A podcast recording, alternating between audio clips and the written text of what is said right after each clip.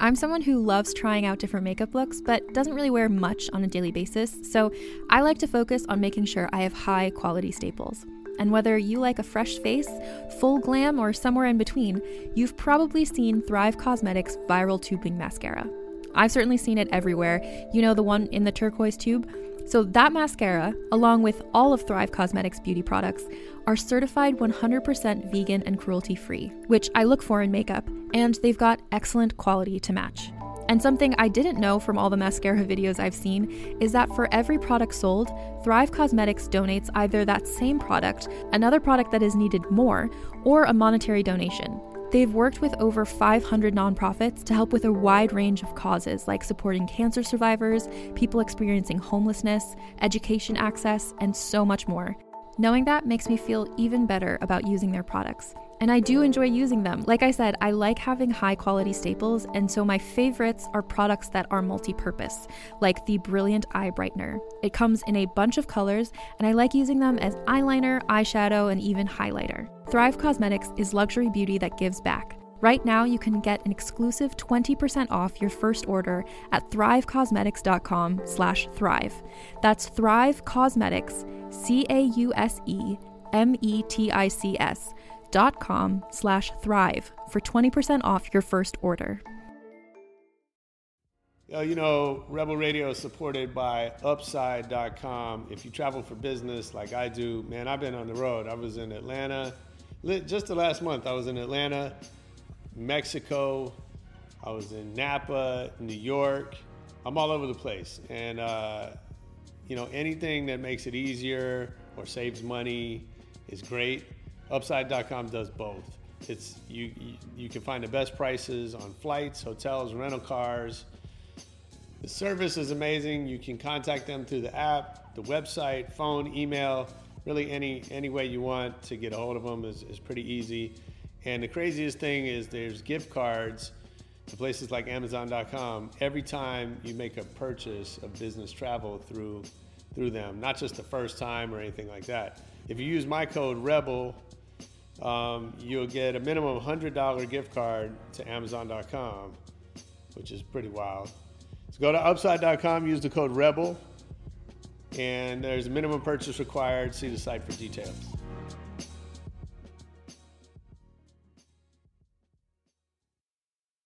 Hey, this is Justin. You're listening to my dad on Rebel Radio.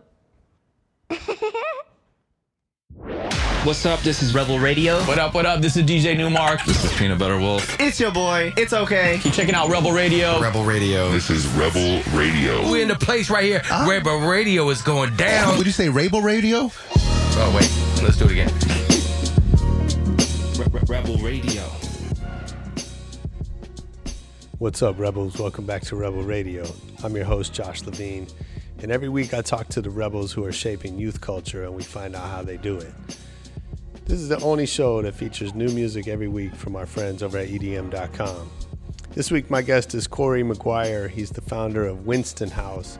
If you're from LA and, you, and you're out and about, you might be familiar with Winston House. It's actually Corey's house in Venice. Um, and for the last couple years, he's been hosting private concerts in his living room. He's got up and coming artists. He's had some of the biggest artists in the world. You're going to hear some household names in this interview that have come through and do, done free shows where they asked to get on um, and just do their thing in Winston House. It's a really cool environment. And Corey talks about his approach to building a community and, and trying to really do something special for artists and for, for the fans that want to discover new talent. He also kind of takes us through his bigger vision, where he's going with this, and, and how he's also at the same time trying to stay small and have a really intimate feel. It's a really cool uh, journey that Corey's on. I'm excited that we get to dig into it here. Let's do that right after our EDM.com track of the week.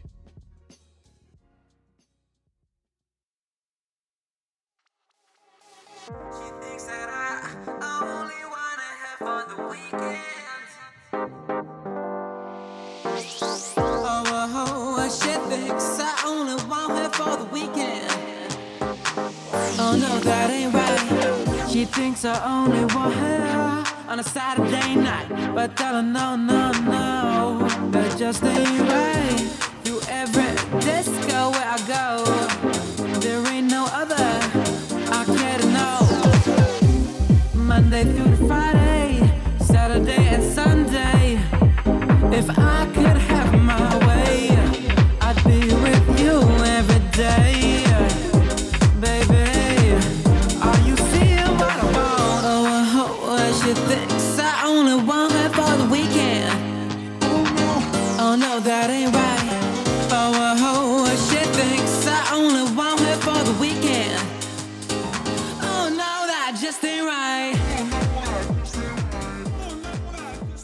That was Aristo G with Only on Weekends, your EDM.com track of the week.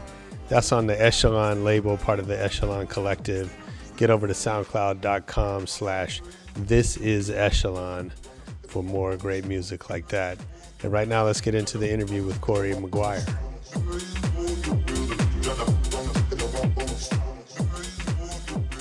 Thanks for doing this, man. I'm excited. You know, I told you already, I'm, I've been a fan since I kind of first stumbled on Winston House, and now I haven't been here a couple times.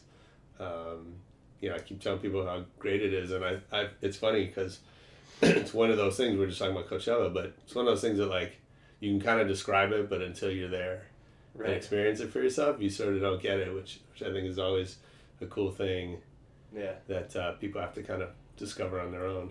How uh how do you describe it uh, to people? I mean, I just say it's it's like a dude doing concerts out of his living room, right. Yeah. and uh, It's, it's, one way to talk about it. Yeah. Yeah, it's, it's pretty, um, pretty, on, pretty on the nose. but you know, I, I know it's kind of more than that. Like, Totally. Yeah. But but yeah, thir- Thursday night. So it's like a that's a very very. Uh, that's that's yeah. That's just what it is. yeah, Yeah. Well, I think, I think the funny thing is that, um, like truly, it was just concerts out of the living out of her living room, like Yeah. at the very beginning. And Well, I've been afraid of changing, cause I, I built my life around you. Time makes you older, and children get older. I'm getting older Oh, I'm getting older too.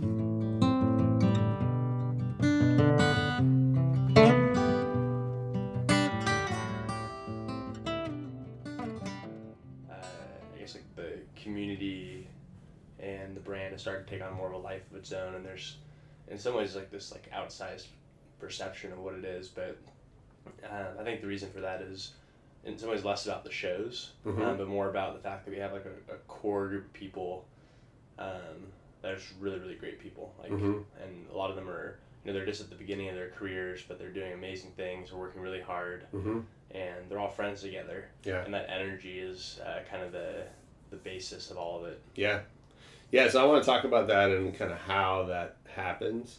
Um, but I want to start back, kind of way before all that, and uh, talk about you a little bit. Yeah. Um, how, how'd you how'd you get into music? And do you remember the first record you ever bought? Mm. Well, I got into music because my parents forced me to play piano. Okay. That was like kind of my start with it, and How old was that? probably like six. Yeah. Yeah.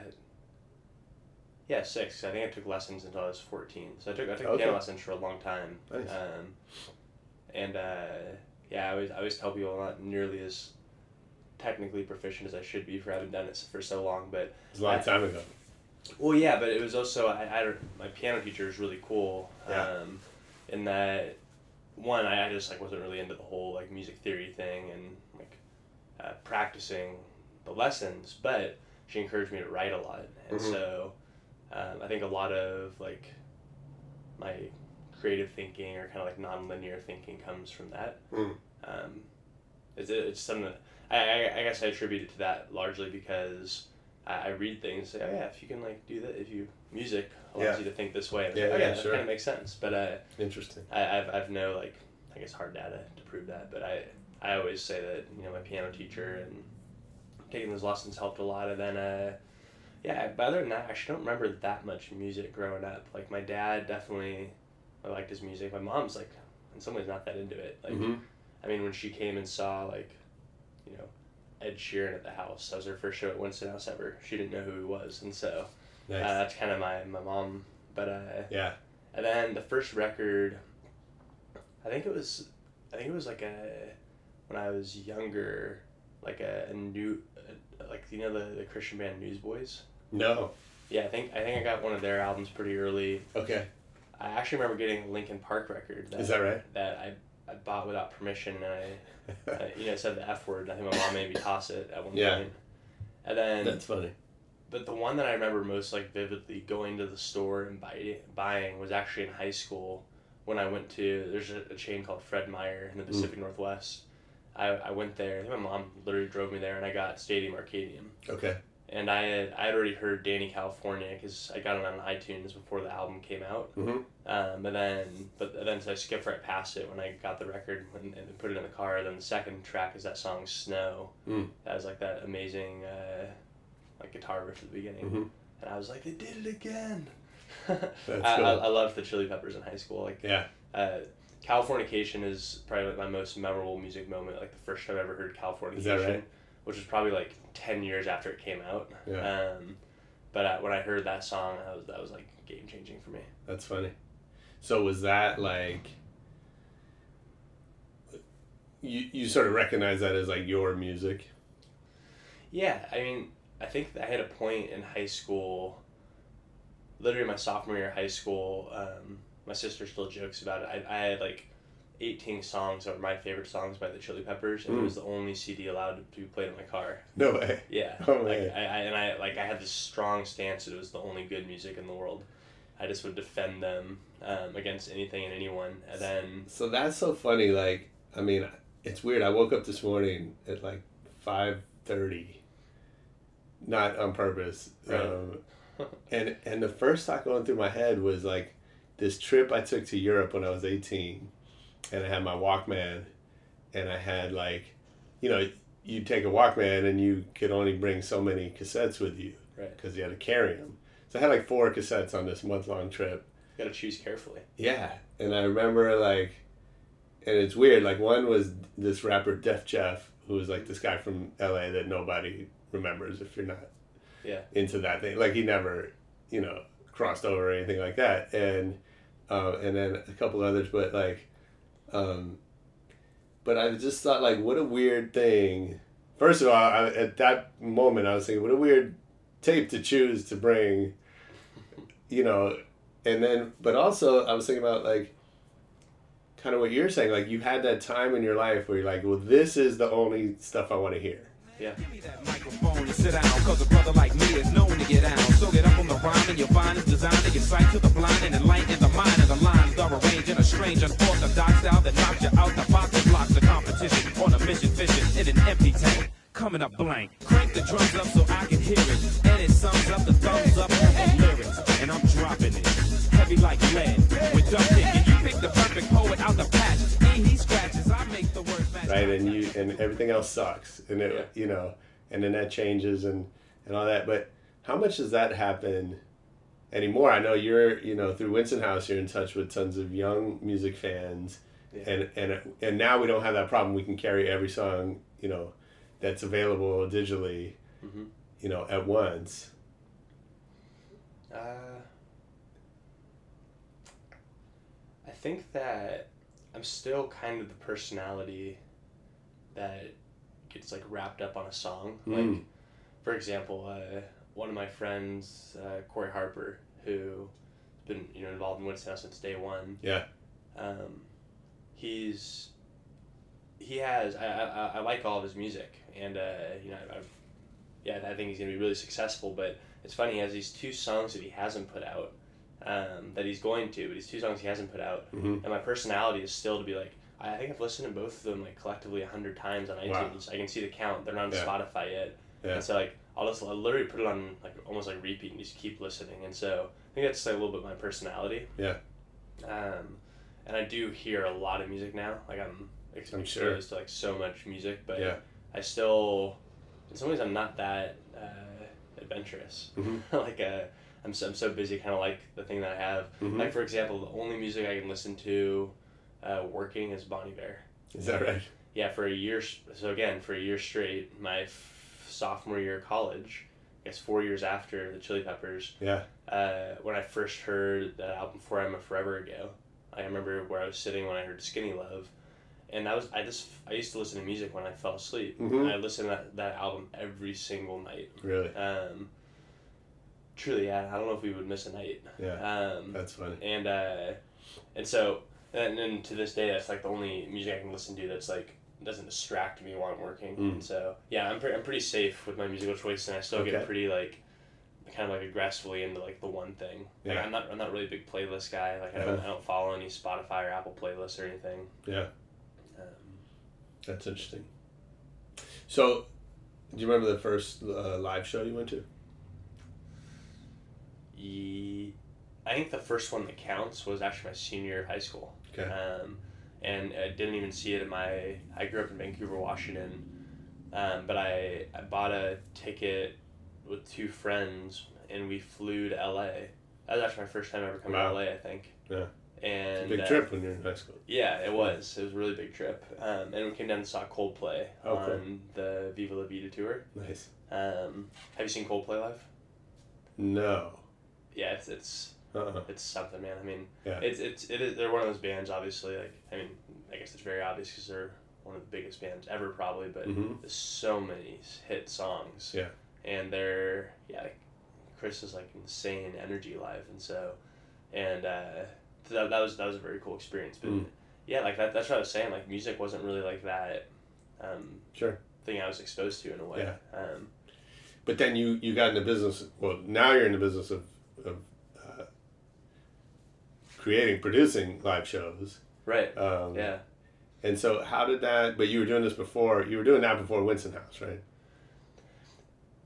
Yes and no. Um, so basically, what happened is I when in college I got uh, really passionate about nonprofit fundraising, Okay. and Any particular causes or just the? uh, well, I, I watched a video uh, from the nonprofit Charity Water. Okay. Um, Yeah. So it's Scott Harrison, and so initially it was clean water, and I liked clean water. I like the whole charity water thing. This um, both because like from like a it was so such a simple story and like so marketable. hmm Um, and then, uh, then also yeah, it's like I like how they communicated like the size of the problem and like, but also like how solvable it was. hmm Um, and I, I think frankly, I just like I like Scott Harrison. Like I was I was joking around with people. I was like, yeah, this whole thing started because I wanted to be Scott Harrison. People have like their different like aisles. I was like, that's the guy that like had a bunch of cool things happening, and walked away from it to do something else to help others Yeah. and uh, that that was really cool to me at the time. Um, still is, but like, that was kind of a spark for me.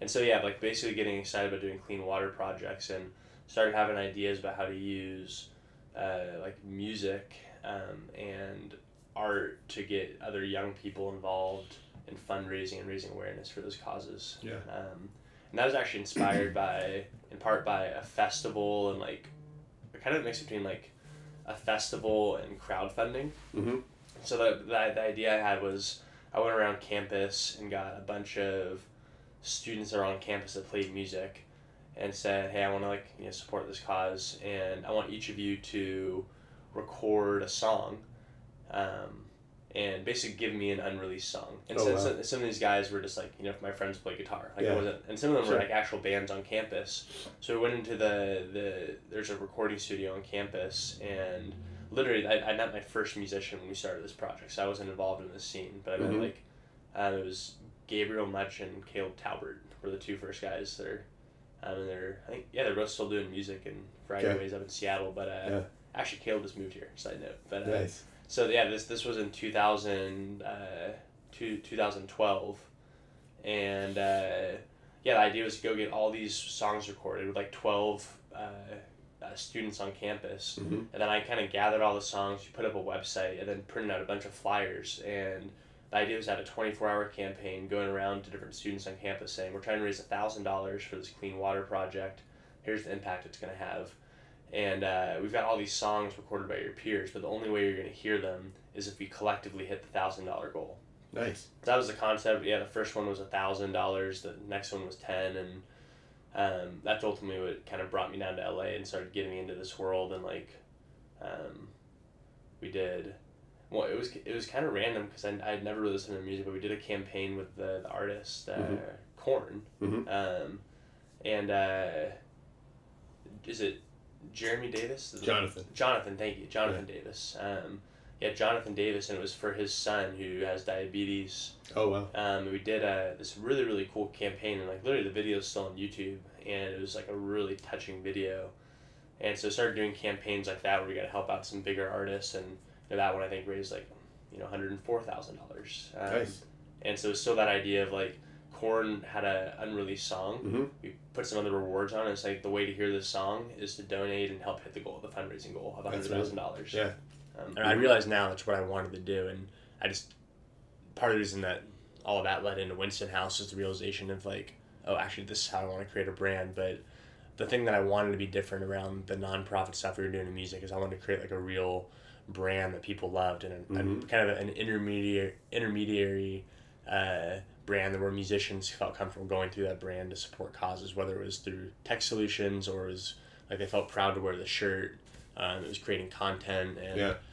and uh, ultimately like you know I made I feel like we made a lot of mistakes as we were trying to build that and fell short on a lot of things. But a lot of the ideas and lessons learned from that just kind of I just like all right I'm dumping that into the next thing. So give me a key kind of mistake, and then would you would you change based on that? Yeah. So, oh, dude, we could talk for 10 hours about this, but I'd say that one really, really big one that had a direct impact on what Winston House is at the beginning of uh, that project was called Rally Song. Mhm. At the beginning of Rally Song, the thing that was unique about us is that we were getting college students involved in causes Mm-hmm. and that we were doing it on a very kind of grassroots level. Even though it was online, we were doing it on a Mhm. grassroots level.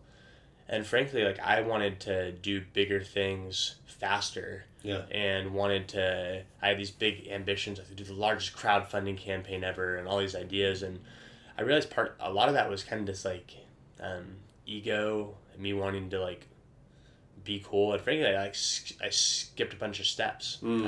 um, and got to the point where I was we kind of just became like a even though we did like some cool campaigns like that thing with Jonathan we did one with Jack Johnson did like Mhm. some things like that I wasn't really building like like this uh, deep relationship or emotional tie between what I was doing as a brand with what they were doing Yeah.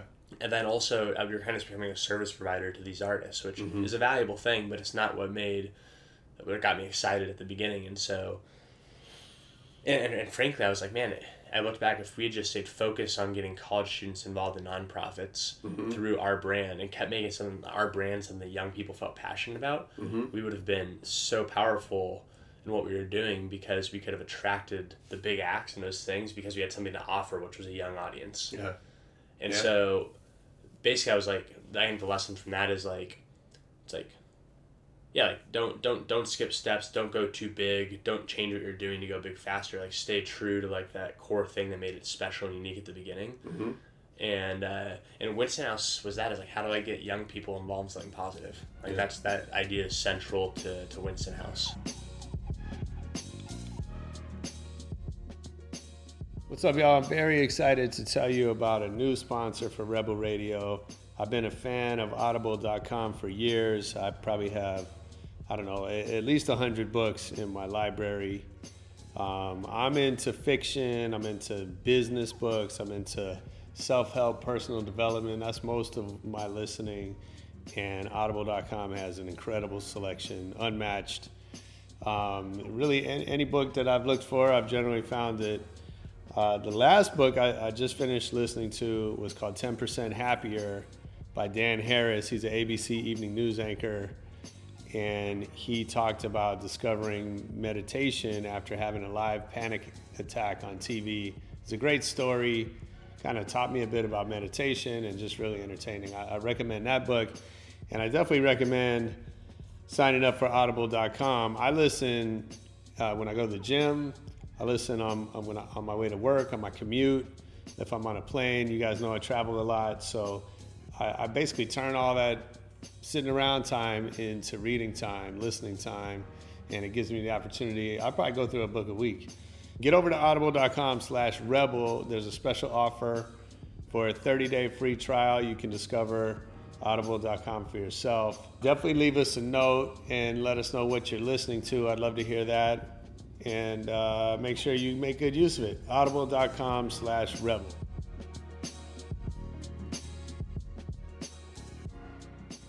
So tell me about the vision for Winston House and specifically did that come together like you know all at once did you sit down over a weekend and map it all out or or is it something that just sort of took shape over time Yeah, it's definitely both. Okay. There's a lot of.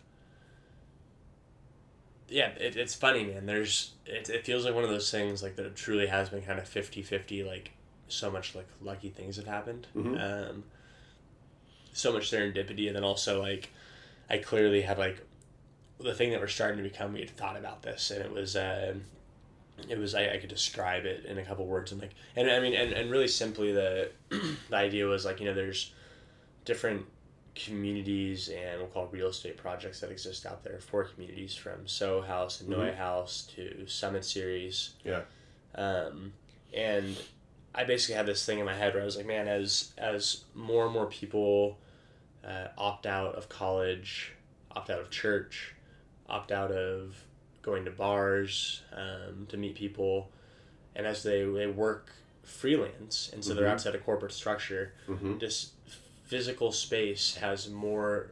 Uh, using physical space in new ways has more and more of a role to play in in Mhm. society, specifically, I, I thought like creative industries. And yeah so I'd seen the power of some of these other groups, but I, I saw like groups like Summit Series where they didn't have a strong local presence through real estate. mm-hmm. And uh, I saw that, you know, groups like Soho House just don't have um, like the values, uh, they, they don't have a set of values that Right. I really aligned with. I like going to Soho House, but it's not like a brand that I'm like passionate about. Mm-hmm. Um, and, and and by the way, those those values are things like like creating a sense of camaraderie and paying it forward and creating an environment that's for like kind of building people up and fostering creativity. Mm-hmm. Um, and so I had the idea to go and do that, and I actually didn't think it was going to be in this space at the time.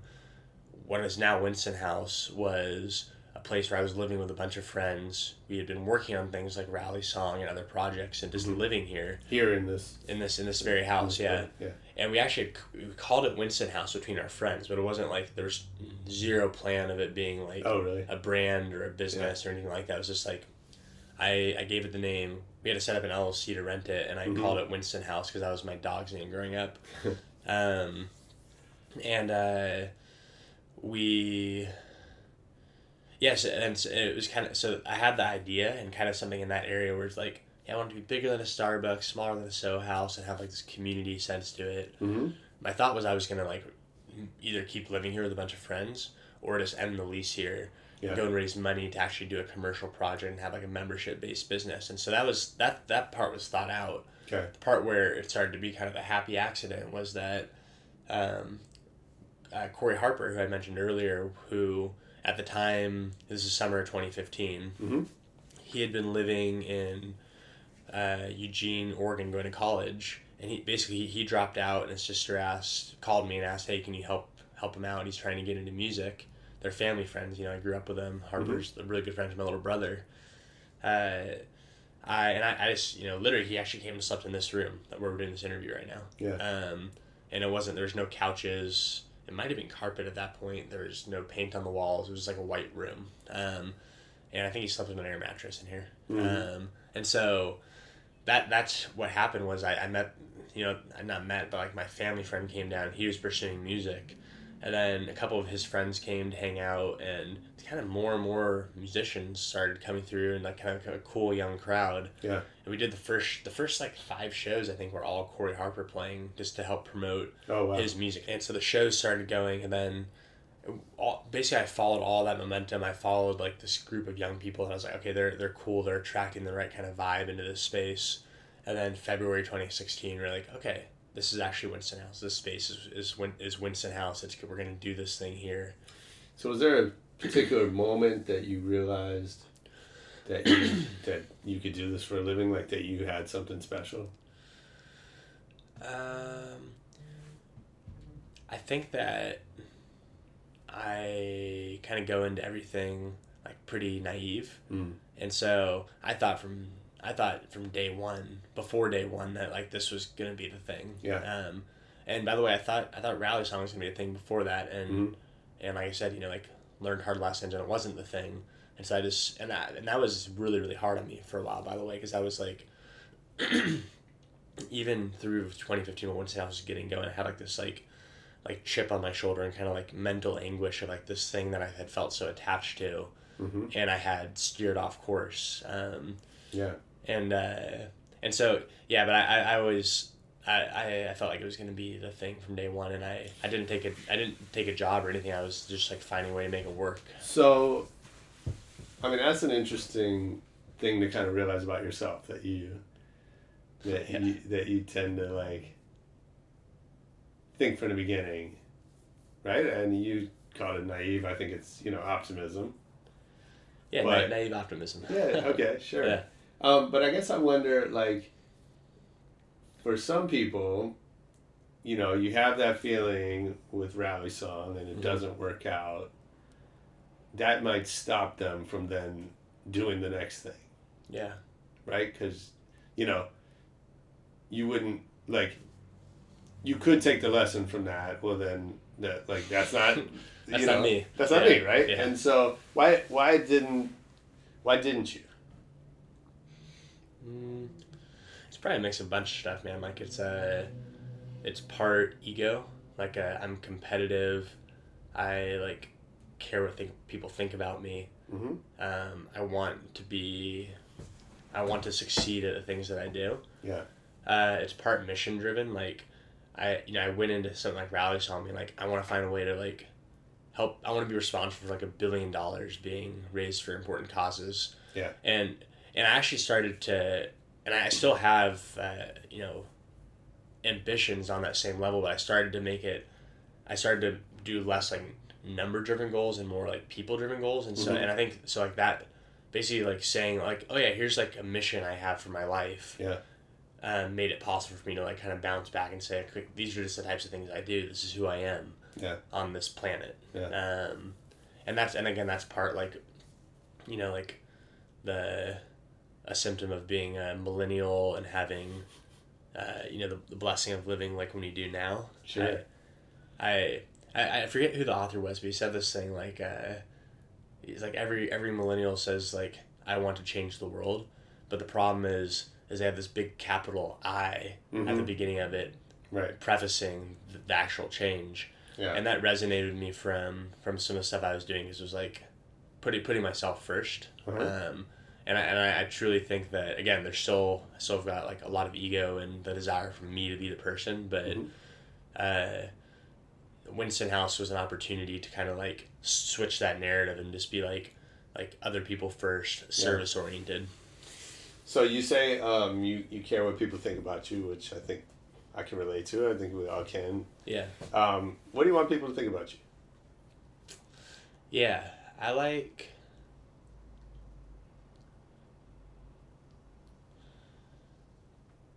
I want people to think that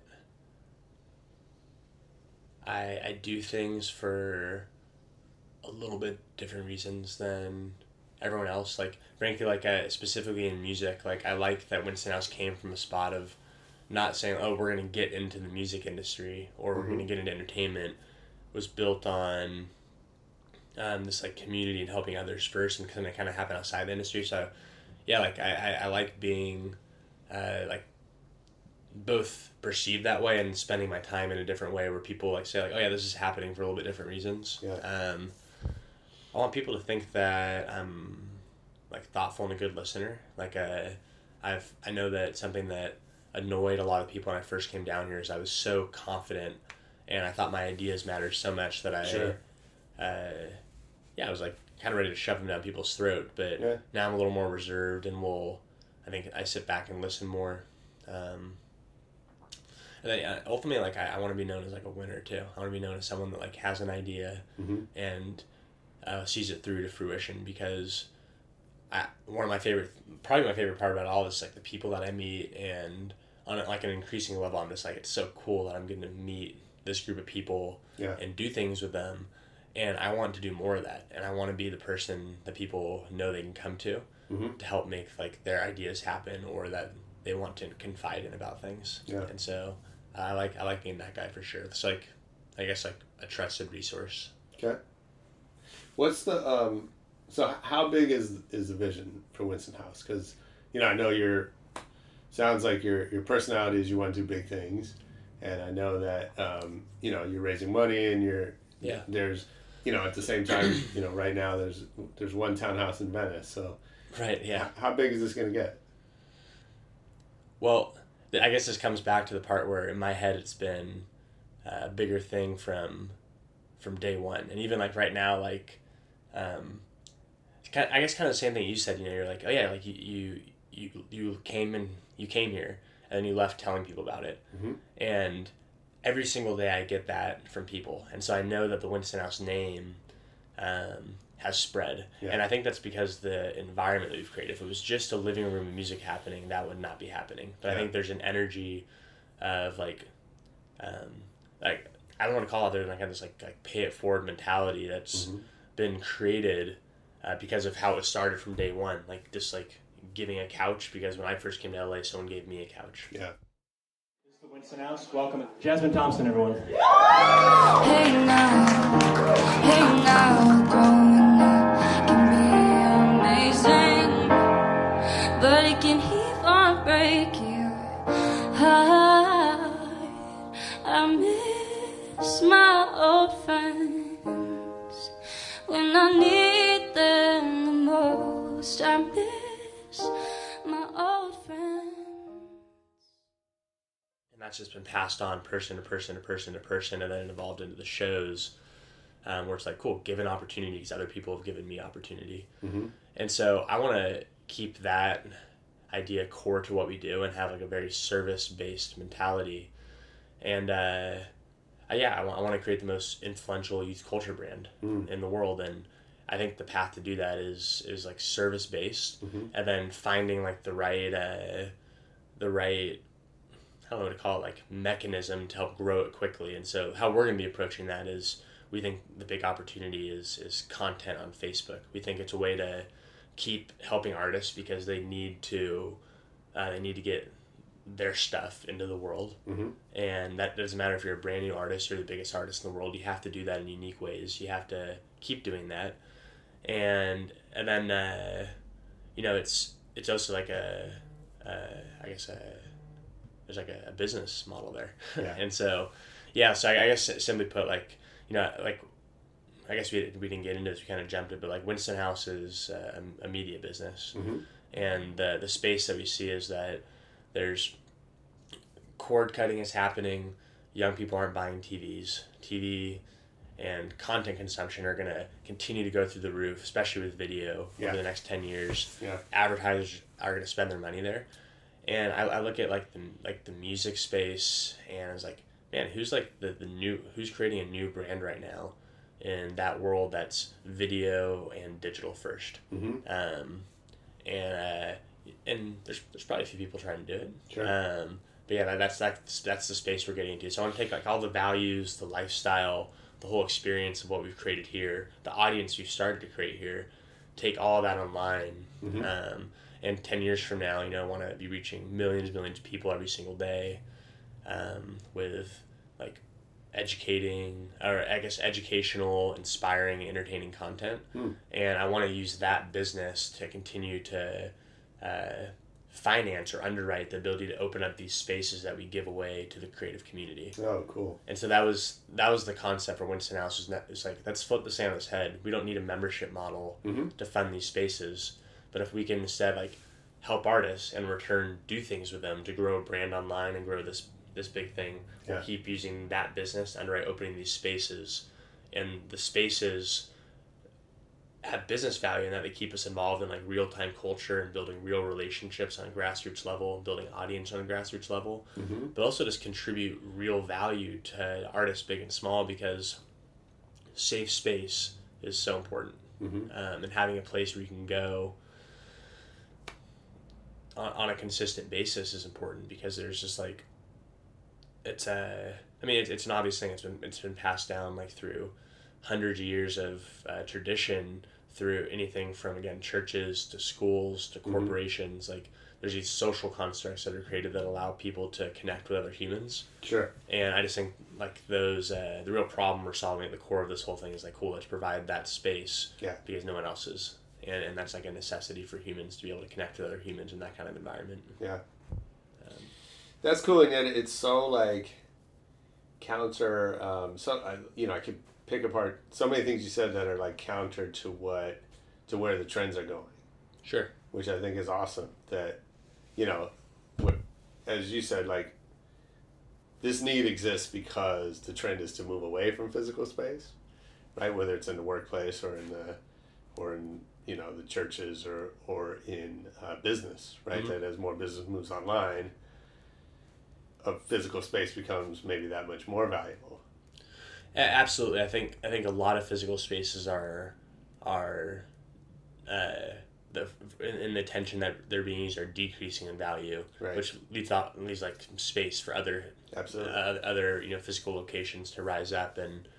I mean, there's there's really like obviously the biggest example out there is like a WeWork where, um, they they they've really capitalized in a specific way on the whole Absolutely. freelance uh, culture. Um, and and honestly, I, I think there's really a business there for someone that wants to come in and create more of like a paid membership model Mhm. around physical spaces that are smaller than a Soho house and not like as um, elite to the creative industry as they are. Mhm. Um, get involved in neighborhoods, so Yeah. it's bigger than a Starbucks, smaller than a Soho house, and more kind of like community minded. Yeah. Um, and have some sort of a membership model. I think I think there is something there still. It's just not what we're doing. Right. Uh, Yeah, sure. So you know, you mentioned it started, you know, with, with friends and Corey and and this very organic thing. Mhm. Um, you know, and now you have you've had Ed Sheeran, you've had you know, ASAP Ferg, you've had a, a bunch of big acts. Yeah. Um, was there a point like that? How'd you make that jump? And, and how do you do that and still preserve the kind of the essence of the community? We made the jump in February 2016 because, again, Corey Harper, the first artist to be a part of Winston House, had become friends with Justin Bieber, I think by way of Cody Simpson. Mm. And uh, I think Cody was actually living here at the time. Um, and uh, yeah, so, and Bieber basically came to hang out and liked hanging out and said, Can I play?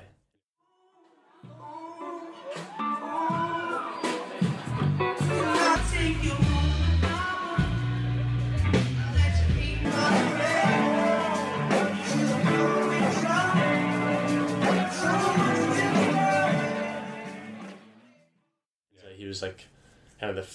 There's like a lot of um, buzz that came along with that, I'm sure. and uh, so that that was a crossover moment. So just Um, take a second on that yeah. because you know the traditional business mind is going to say, well, you know, Justin Bieber makes a million dollars to play a show at you know Dodger Stadium or Right. whatever, right? Like, if you're in his head, why do you want to do this? Why do you want to play in a guy's living room for hundred people? Man i mean i think so many reasons like we always want what we don't have Mm.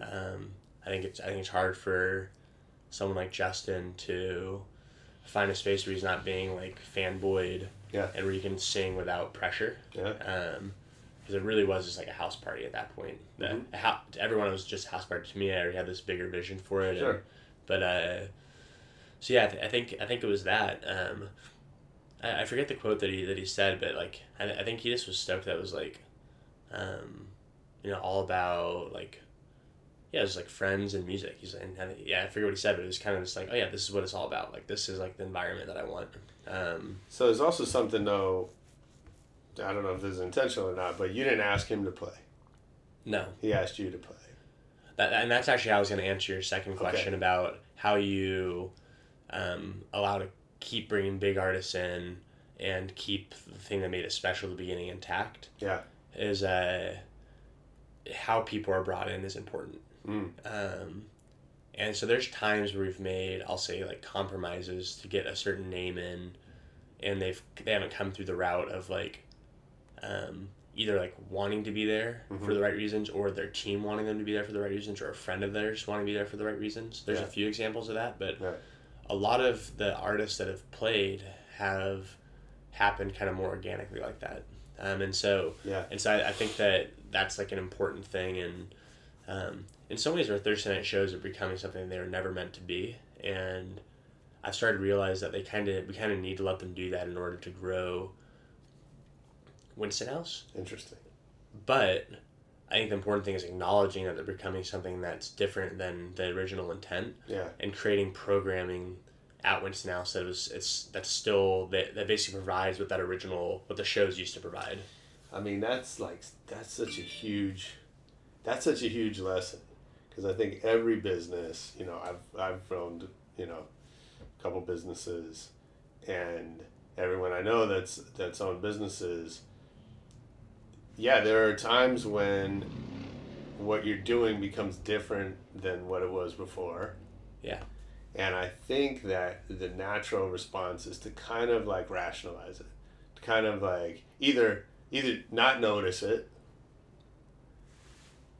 right, or to kind of say, well, yeah, it's different, but and you can like write up a bunch of excuses mm-hmm. Yeah. for why it makes sense.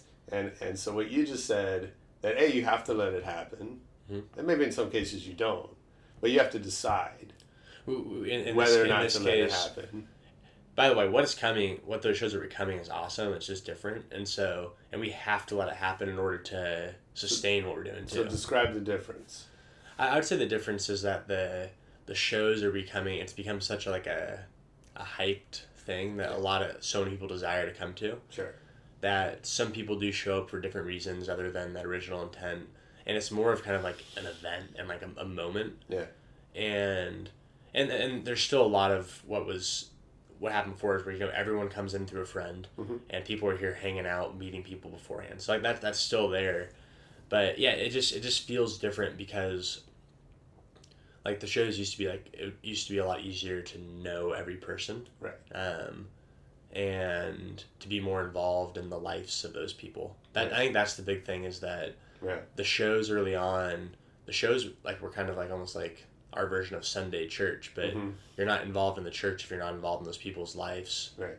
uh, day in and day out Yeah. and there's just a lot of people who come through now i just we're not involved in their lives in that Sure. way and so, i always i guess the last point i'll make is i always want the core of winston house to be um, a, a small group of creatives and small by the way could mean like a few thousand people at some point but a Mhm. small group of creatives that we're finding ways to serve and support um, and one of the ways i want to do that is through events so they can come to and meet like-minded people Yeah. and we want to build up more ways that we support them for free but um, yeah it's like the, the shows have become more of like an event and like a showcase type thing So then, what's the? So then you said you're, you're creating other things to kind of serve that need. So what what kind of things?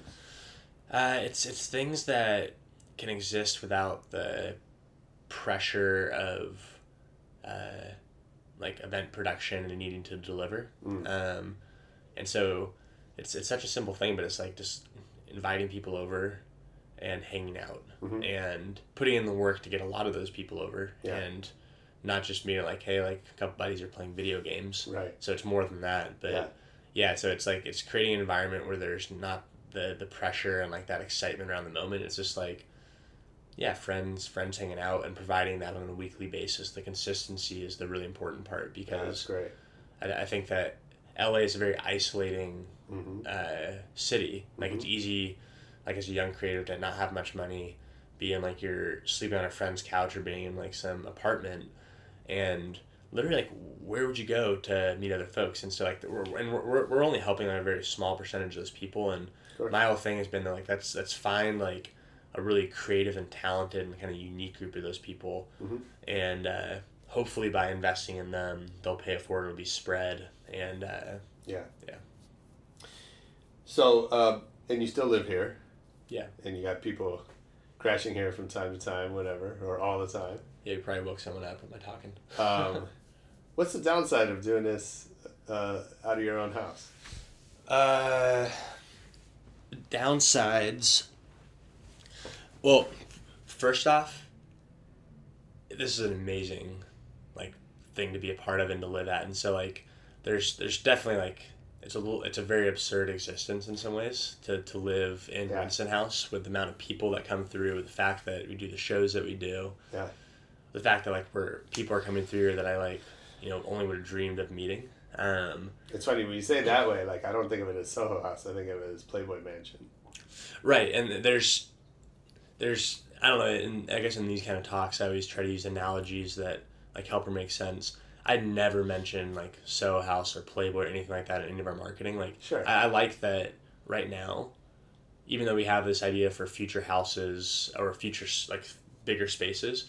I like that right now that it's it's my house and my friends. We don't have members. We have we have our friends, Yeah. and we have like community people that we're we're helping out. And so, yeah, so like there's so many awesome things about it, and I'd say the downsides for me have been, um, you know, there, there's like the obvious small things where like someone will start playing guitar at two a.m. and not thinking like, oh, there's someone asleep upstairs, Right. um, or start playing drums or something. Yeah. There's small things that have been like frustrating. I feel like it's probably like having kids in some way, like Sure.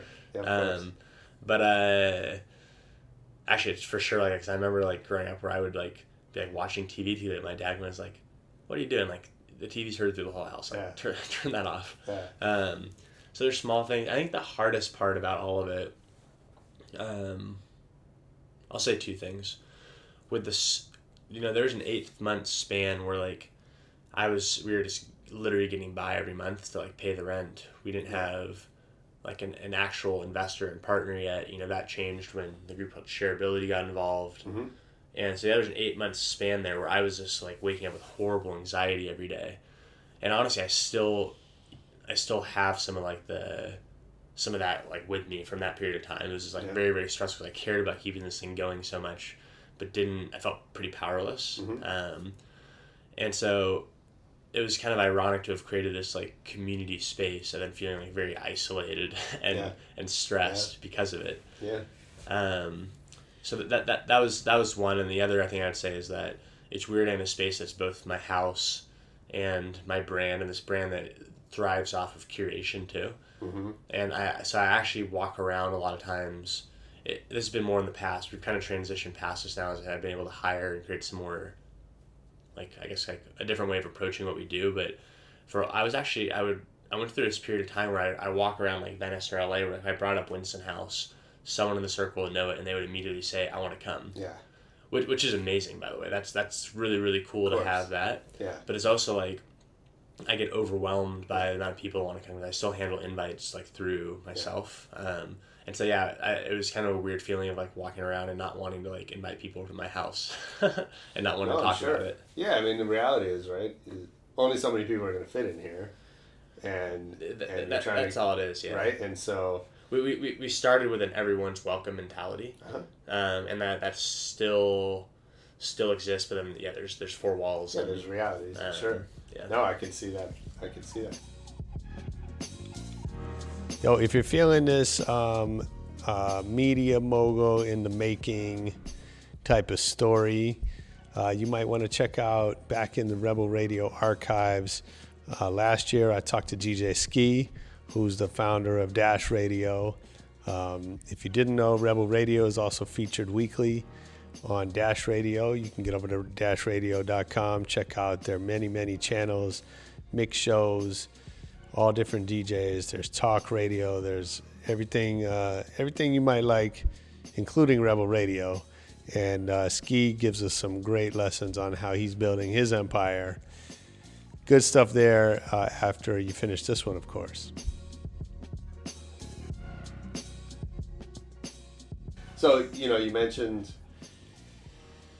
some of the challenges. What is there something you do uh, to protect your own mental health? Yeah. Um, I'd say that they happen in phases, but like um, playing games helps me a lot. And by, by the way, like what I mean by that is like going kicking a soccer ball. Mm. Like uh, Harper actually got in his new spot down the street has FIFA, which I used to play way too much FIFA in college, and literally like going over there playing like a couple games of FIFA at night has been Okay. game changing for me. Yeah. Um, leaving Venice like for for Malibu. I feel like that's Mm. like a pretty stereotypical LA move now. But uh, yeah, I go up to Malibu to our friend's house up there and like just get away. Um, yeah, I'd say those those kind of things, and and also I'd say just like maybe the most important thing out of that has less about what happens away from the work and more what happens with the work. Mm. Is just bringing like an incredible level of focus to the work Yeah. and being really clear about the things that I want to accomplish because if I do that and I don't really worry about the rest of stuff, then my sanity is way better. But if I'm like worried about all the stuff that's happening, all the things you need to get done, I'm not organized. Yeah. That's when things like it's not fun and it's like Yeah. stressful. Absolutely. All right, before we wrap up, I have like a little lightning round. Cool. That uh, I want to go through. Um, so, what are you most excited about in life right now? Growth. Yeah, hundred percent. Like I Yeah. want you know, we're wrapping up this investment round and I'm excited about almost for the first time just like being really aggressively focused on growth. I think I understand our brand and where we can create value and uh, yeah, I want I want to kind of take a take a swing and like turn it into a big thing as quickly as possible. Yeah. What one decision comes to mind that changed your life forever? Uh, when I was, I I put five thousand dollars on a credit card to go to Summit Series Mm. based on an introduction from John Richards at KEXP Radio to Jeff Rosenthal, the founder of Summit. Yeah. After graduating college, I didn't have the money, but I put the money on my credit card. I went to Summit outside. Went from being a college student that know knew nobody to like having my mind blown by like oh there's all these like smart people doing things Yeah. and was fortunate to have a few of them kind of take me under their wing. Andrea Lake, Ryan Bethay, and literally Andrea Lake the first night sent a text to a guy named Sam Salisbury, uh, who was down in LA, and at that point I still didn't really I knew nobody, and Sam's like because of how like positive he is, he just knows so many folks. He was artist relations at Bandpage, knew people in music. Cool. A week after Summit Outside, I took a one way flight to LA. I was living in Seattle at the time, and uh, that was the the beginning of me coming down here. Mm. And that was the most important decision because I feel like it kind of was like the first step in me like like becoming a man outside of the protection of like college and my family and uh, and so yeah like taking that risk and coming down here and I, I love all of uh, I have so many amazing friends in the Pacific Northwest Mhm. uh, but for like what I want to do I have to be down here you know Yeah. and so there's all the people that I want to be doing that stuff with are here and so that was that was a crucial decision to like like put that money on a credit card not not worry about that side of it and Nice. um, yeah so I'd say that one That's awesome. Um, so complete this sentence. I don't have talent. I have blank. friends It's good. talented talented friends Okay.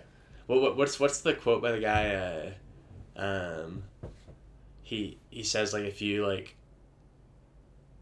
It's, it's basically just talking about how it's hard to find like talented people or find stars. But like if he's like if you like walk slowly enough and are like, you know, like really patient, you, you might just stumble into one. Oh, really? Um, That's good. I, I, I, I probably just butchered the quote. Um, but uh, it, was, it was something along the lines Cool of like, idea. yeah, like I feel like I have so many insanely talented people around me, and I and I like to take the role of like almost like a I'm not, I'm not a music manager, but like kind of Yeah. thinking like a manager is like how do I help like push these people and develop them in what they're doing. Yeah. Um, and so yeah, I'd I'd say like talented friends, um, and like kind of giving a damn about what happens to them is uh is, is the best thing. That's great. What talent or skill have, have you always wished you had more of?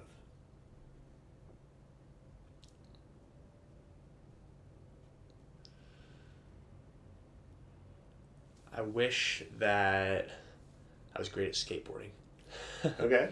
Yeah, skateboarding. That's appropriate for living in Venice. Yeah, skateboarding and soccer to me are like my two favorite sports. I think Okay. they're so like beautiful to watch and like skateboarding is just like the coolest thing. Yeah. I mean, I'm around incredible skaters all the time. of course. Um, but yeah, I'd say skateboarding. So if I worked for Winston House, what's something I would hear you say over and over?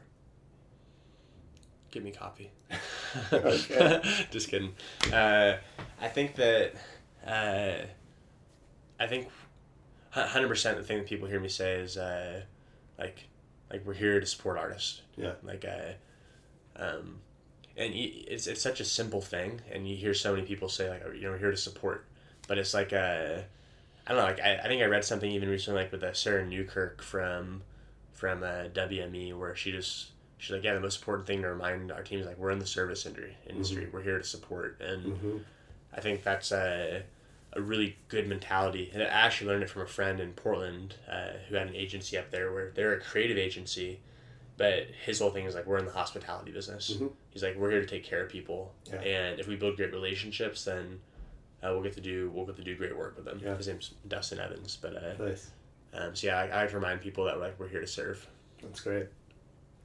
Who would you be most excited to learn was a fan of what you're doing? Thom Yorke, Radiohead. Nice. Because I, th- I think we actually have a chance of Radiohead being a fan of us at some point. Because I, I think our brand is like more kind of like middle of the road pop Mhm. and and and all that. Um, but I think that he uh, would like like the service side of it and like the, the activism side of what we do. Yeah. And so yeah, I think Thom Yorke because he's known as like a very critical person, and I love his music. So Mm. if, yeah, if Thom Yorke liked what we were doing, that'd be tight. That's cool. What's your favorite city to travel to? Home, Bend, Oregon. Okay. Yeah, my parents live in Bend, Oregon. Yeah. They've lived there ever since my brother finished college a couple years ago. It's not only it's it's home and it's also just an incredible place. Like anything you'd want to do outside is there. My dog's there. Nice. Um, yeah, Bend, Oregon. That's cool. So I noticed you have great books uh, all around you. I'm a big fan of Stephen Covey and, and some of these others. Um, what's the last great book you read? Actually, here- here's a good one. Uh, just because it, it just popped in my head. It's and it's a bit of a surprising one. It's, I feel like not that many people have heard of it. Mm. But do you, do you know Ken Kragen? Who that is? No. Ken Kragen is like legendary music manager. Had one of the biggest entertainment manager companies in the '80s. Okay. Like Lionel Richie, um, the Bee Gees. like, Yeah. So many bands. Kenny Rogers. Um, and he's he's the guy behind "We Are the World" and "Hands Across America." Like, You know these massive pop culture humanitarian moments. Yeah. And so he's an amazing guy. He's raised hundreds of millions of dollars for causes, and um, I've you know been- been lucky enough to like be a friend of his, and like for him to be kind of a mentor of mine.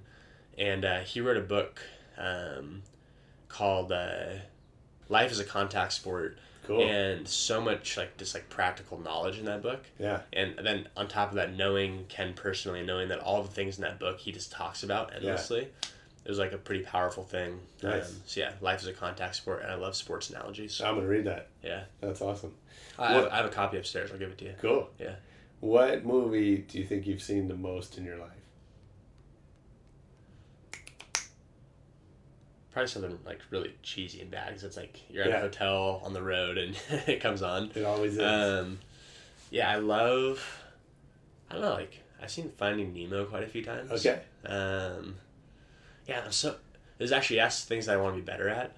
I, I have some friends that just have such a good memory for remembering like book titles and remembering lines from movies and things like that. Uh-huh. I am not that guy. No. I'll, I'll, I, I've stumbled through like ten quotes in this interview. so yeah, I, I would say that like I I would love to have a, a better memory for those things. But, Okay. uh, but yeah, so I, I think I think I've watched Finding Nemo a fair amount of times. Okay. Um, and then last one is uh, your favorite DJ or live show you've ever seen. Can I give a few answers? Yeah. Um, Arcade Fire, hundred percent. Like they're probably my favorite band, and the song Tunnels is my favorite song ever. Cool. And uh, and so seeing them live was incredible. I've seen them live a few times. Have you seen them? No. Yeah, they're they're insane. It's like a they're they're just such a unique experience, and it's so powerful. So like I love Arcade Fire. Um, seeing Edward Sharpe for the Mm. first time, where I had no idea who he was, it ended up at a show where everyone knew all the words. Um, That's cool. and he it's such like a feel good vibe. Saw Rainbow Kitten Surprise this year, um, at Sasquatch, and that was unbelievable. They're like a relatively new band, but they just crushed it, and everyone was there. Mhm. Like it was the smallest stage at Sasquatch, and most of the time there's not that many people there. But the, Sure.